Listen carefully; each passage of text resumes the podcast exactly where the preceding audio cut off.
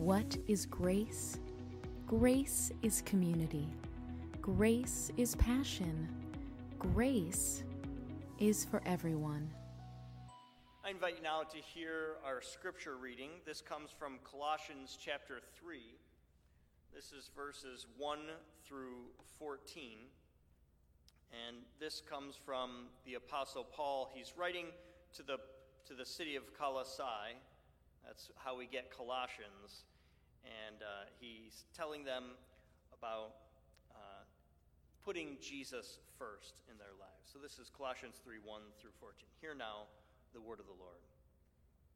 So if you've been raised with Christ, seek the things that are above, where Christ is, seated at the right hand of God.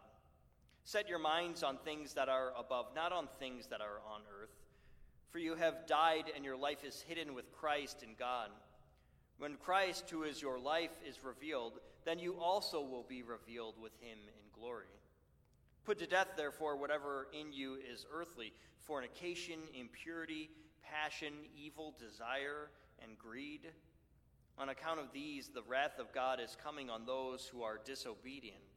These are the ways you also once followed when you were living that life, but now you must get rid of all such things anger, wrath, malice, slander, and abusive language from your mouth. Do not lie to one another seeing that you have stripped off the old self with its practices, and have clothed yourselves with the new self, which is being renewed in knowledge according to the image of its Creator. In that renewal, there is no longer Greek and Jew, circumcised and uncircumcised, barbarian, Scythian, slave and free, but Christ is all and in all. As God's chosen ones, holy and beloved, clothe yourselves with compassion, kindness, humility, meekness, and patience. Bear with one another, and if anyone has a complaint against another, forgive each other. Just as the Lord has forgiven you, so you also must forgive. Above all, clothe yourselves with love, which binds everything together in perfect harmony. The word of the Lord for the people of God. Thanks. Be to God. So today we begin a new series of sermons looking at the summer season. Though for many, Memorial Day weekend is the unofficial beginning of summer. We actually have several more weeks until it really begins. So as the weather heats up and school is letting out, what do we do? How do we live our lives to the fullest after almost a year and a half of lockdown from COVID? We are going to look at how we connect with God with nature and with our own creativity. But first, we begin the series by looking at how we can connect with the living. Some of you may have felt like you've been holding your breath throughout lockdown, holding on a little longer with masks and social distancing while you stayed away from people, especially even ones that you loved. Now, in many ways, you've succeeded. We did it. We beat COVID. We still need to keep some precautions in place, and people should definitely get vaccinated if they can, but the numbers are way down, and that's really good news. So, how do we connect with the living after nearly a year of lockdown? Uh, and uh, as we explore this idea, I invite you to join me in a word of prayer. Let's pray. Lord, help us to be an inclusive community passionately following Jesus Christ.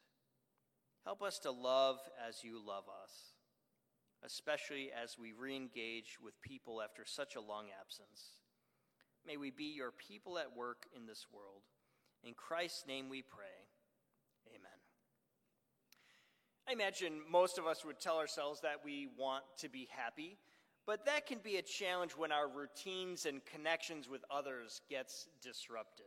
This past year has been filled with attempts at coping with these new routines and attempts to make ourselves happy, but I would bet most of us have probably felt like we haven't been terribly successful at it.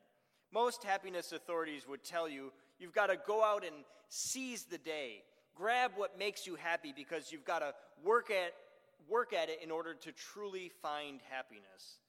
But that is tough to do in the middle of a pandemic. I've tried myself to do what makes me happy. Uh, with two young boys at home, it's it's been a challenge for sure. We decided to try and do something special for Memorial Day weekend last week. The plan was to do our first camping trip out in the woods with the whole family alone together. But like many of you, our plans were ruined by all the rain that we had. Uh, we knew Monday was going to be nice, though, so after debating what was safe, what was acceptable, what was fun to make the, the weekend special, we finally settled on going to Six Flags with my boys. And I know for some folks that seems like a bad choice. Others have no problem with it. But if you want to stay an extra six feet away from me after church, I totally understand. Uh, the nice part was that it was all outdoors, right? This was the first chance my sons had to, to go on some real roller coasters. Now, they've been on the little ones, the, the portable ones uh, that are at the town carnivals. Uh, but the big ones, this was like a brand new experience for them. We thought, this is going to be special. This is definitely going to make them happy. When we got there, they were stunned at just how tall Kingda Ka was. Uh, that is the world's tallest roller coaster. And it didn't take long for them to decide that they would definitely not be going on that one. Uh, in fact, I was rather surprised. My oldest, Davy, said that he wasn't really interested even on going on the Ferris wheel. That was too tall for him. Uh, but eventually they did, dis- did agree that we would all go on the gondola. Somehow that's okay. And we rode high in the sky across the whole park and got to see all the other adventures that we could go on, all the other rides that were there at the park. And that's when Davy saw his new favorite roller coaster, the Runaway Mine Train a good medium sized ride with no big drops. He loved it and would have been perfectly content to ride on that a hundred times that day. Uh, but for Hal, uh, he was good with bumper cars and teacups. That was enough for him. Finally, at the end of the day, Hal decided that he was okay with going on Skull Mountain, a medium sized roller coaster that's totally in the dark. Emily and I debated whether it was okay. I said he would change his mind before he got on the ride. Emily said he'd be perfectly fine. It turns out neither of us were right. He did not chicken out on going on the ride, and he was definitely not fine. Uh, so he didn't scream or cry on the ride, but by the end, he said he would never be going on that roller coaster again. At the end of the night, when we were saying our evening prayers back here at home, he thanked God for the day we had and for Six Flags, and then added, except for Skull Mountain. Amen, little guy. Turns out the amusement park was nice, but it didn't really make him happy. In fact, it might have even traumatized him a little bit.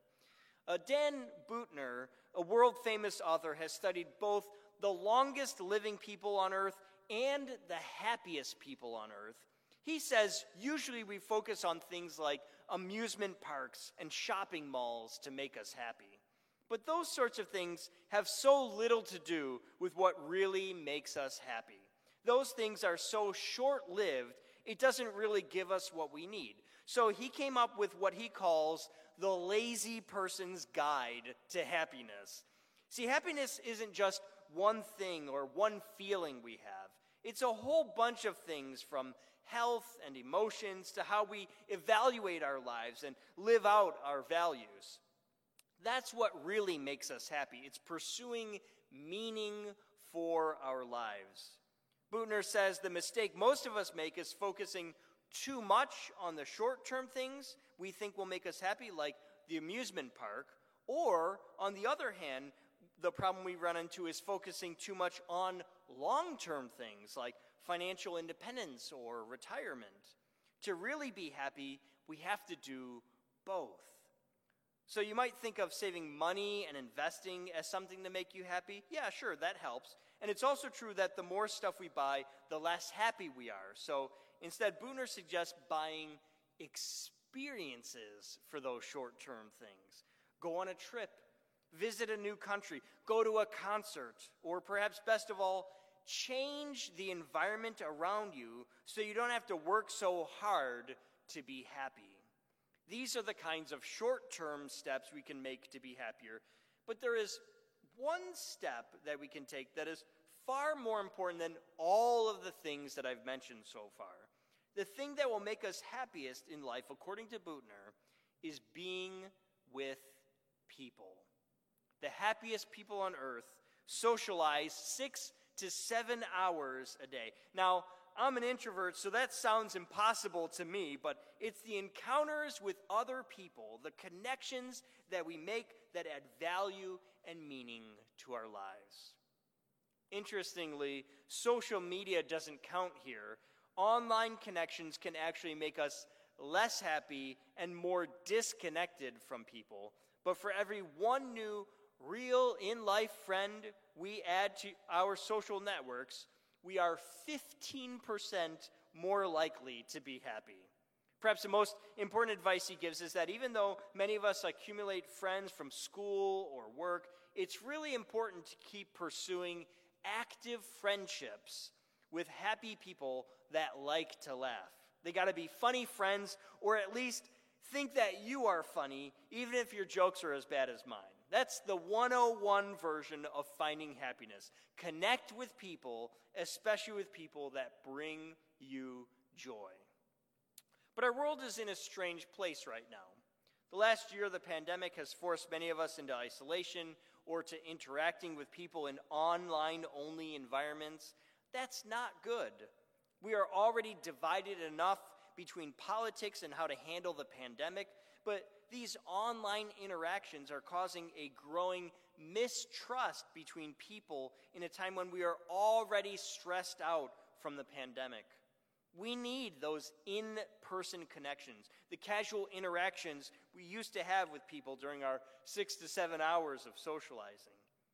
These days, we are getting way less. So we don't hear people's stories or know their motives for why they are doing what they are doing. That breeds mistrust. Add to that the increase in communication through emails, text messages, and social media, and a joke meant to have some fun is suddenly a jab that hurts. Exhaustion from stress comes off as anger meant to hurt others. Susan Beaumont, a spiritual director, asks a key question of us in this stage Can you trust your gut right now? Usually, we use our gut as a guide to measure people's actions, to better gauge their purpose. But our gut reactions might be off because of the disconnect we've had over the last year. We assume things that just aren't true of other people. We aren't as connected. We don't know the background stories, and we make a judgment based on our gut. And that actually makes it harder for us to be happy people, to find true joy, because we are pushing people away instead of connecting with them more. So these days, when it comes to people, don't trust your gut. Your instincts very well may be leading you the wrong way. So, what can you do? How can you have that perfect summer, happy with the people surrounding us? Well, one answer comes from the Apostle Paul. He talks about happiness. He is writing to the people of Colossae in the book of Colossians. Now, things aren't all rosy for Paul. He has been put in prison just for talking to people about Jesus. But he does have one thing going for him. He is able to have all the visitors he wants, and he hears from others how things are going in all the churches uh, spread across Europe and Asia and Africa. But he hears a disturbing report in Colossae, there's a group of Christians there that are struggling. The city they live in is filled with people that are into mystical religion. One way this impacts people is with this really strong belief that there are these angelic forces at work. They believe these angels are in control of the cosmic order and they determine the destiny of every individual. Hopefully, you can see right away how this is at odds with Christianity. Angels aren't in charge, God is. Our destiny is not forced on us, it's a choice we make when we choose to follow Jesus Christ. That is what determines our future. The Apostle Paul says it's not mystical experiences or mystical powers that connect us together. God, in creating us in His image, did that long ago. The people in that city were off in another way, too. And maybe this one hits closer to home for some of you. The religious folks not only thought mystical experiences were the key, they also thought that the soul was all that mattered. Because the body would eventually perish, they said, it's not important. The only thing that mattered in their worldview was spiritual things, because if it's spiritual, then it has to be eternal. Ever heard of someone uh, commenting on another person that's so heavenly minded they are no earthly good? That's what happens when we become obsessed with the mystical, trying to purify our spirits. This is what's known as the Orphic view of the body. And Paul says, Look, you're dead wrong. It's not the pursuit of the spiritual that makes you like Christ, it's when your body starts acting like Christ. That's what matters. Back then, they thought they had to put their bodies to death so that they could become spiritual. The Apostle Paul is using their own ideas to make the point you don't put your body to death, you put to death whatever is earthly fornication, impurity, passion, evil desire, and greed. That's what needs to be put to death. Then he adds a few more things just to make sure that we're all feeling how challenging and difficult this life in Christ really is. Get rid of anger, wrath, malice, slander, and abusive language. Don't lie to one another. The point is not so much the list of details here. The point is that when you choose to follow Christ, your life has to change. We move from angry and bitter to kind and patient. We forgive others just as God forgives us. then he puts the cherry on top of this new life in Christ. Above all, clothe yourselves with love, which binds everything together in perfect harmony. Today, that might not sound quite so revolutionary, but at the time, no other group lifted up love in this way. Christians said loving others was the way we show Christ at work in our lives. It is literally the best thing we can do to be like Christ. We might be busy pursuing our own happiness this summer or even skeptical of the people around us because of being away from people for so long. But the key in all of this is to love like Jesus.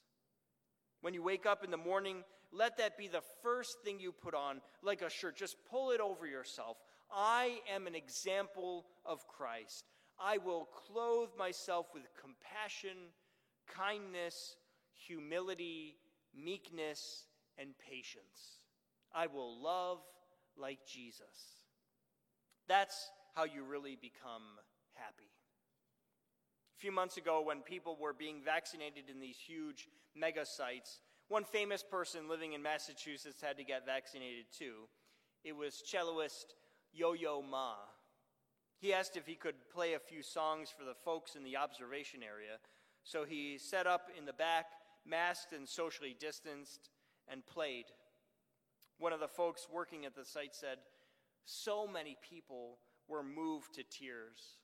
It was an exceptional moment at the end of a long day of giving shots. What a simple but beautiful gift, freely given to others. And I know none of us here are cello masters, but there is a unique gift we can give others in this world. We can give ourselves. Even if you aren't comfortable re engaging in the world after the pandemic just yet, you can still call people. You can send letters and gifts and let the love of God overflow into how you treat others. Be a blessing. Re engage with the living. Bring happiness for yourself by loving those around you. It's the way to have a perfect summer after a year of lockdown. Amen? Amen. For everything happening at Grace, check out our website at gumc.org.